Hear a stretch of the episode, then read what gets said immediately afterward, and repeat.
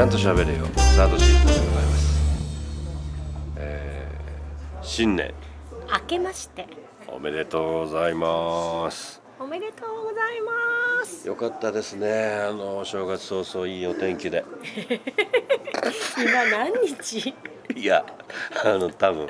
いや。いい天気になると見込んでますが。いやなだったでしょと 今どうしよう雪降ってたらはあってみんなはあって新年はいい新年でしたか？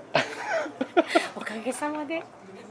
もう年明けの瞬間にはわーって感じで。2020年はやはり日本国民がみんなちゃんと喋れるようになるために。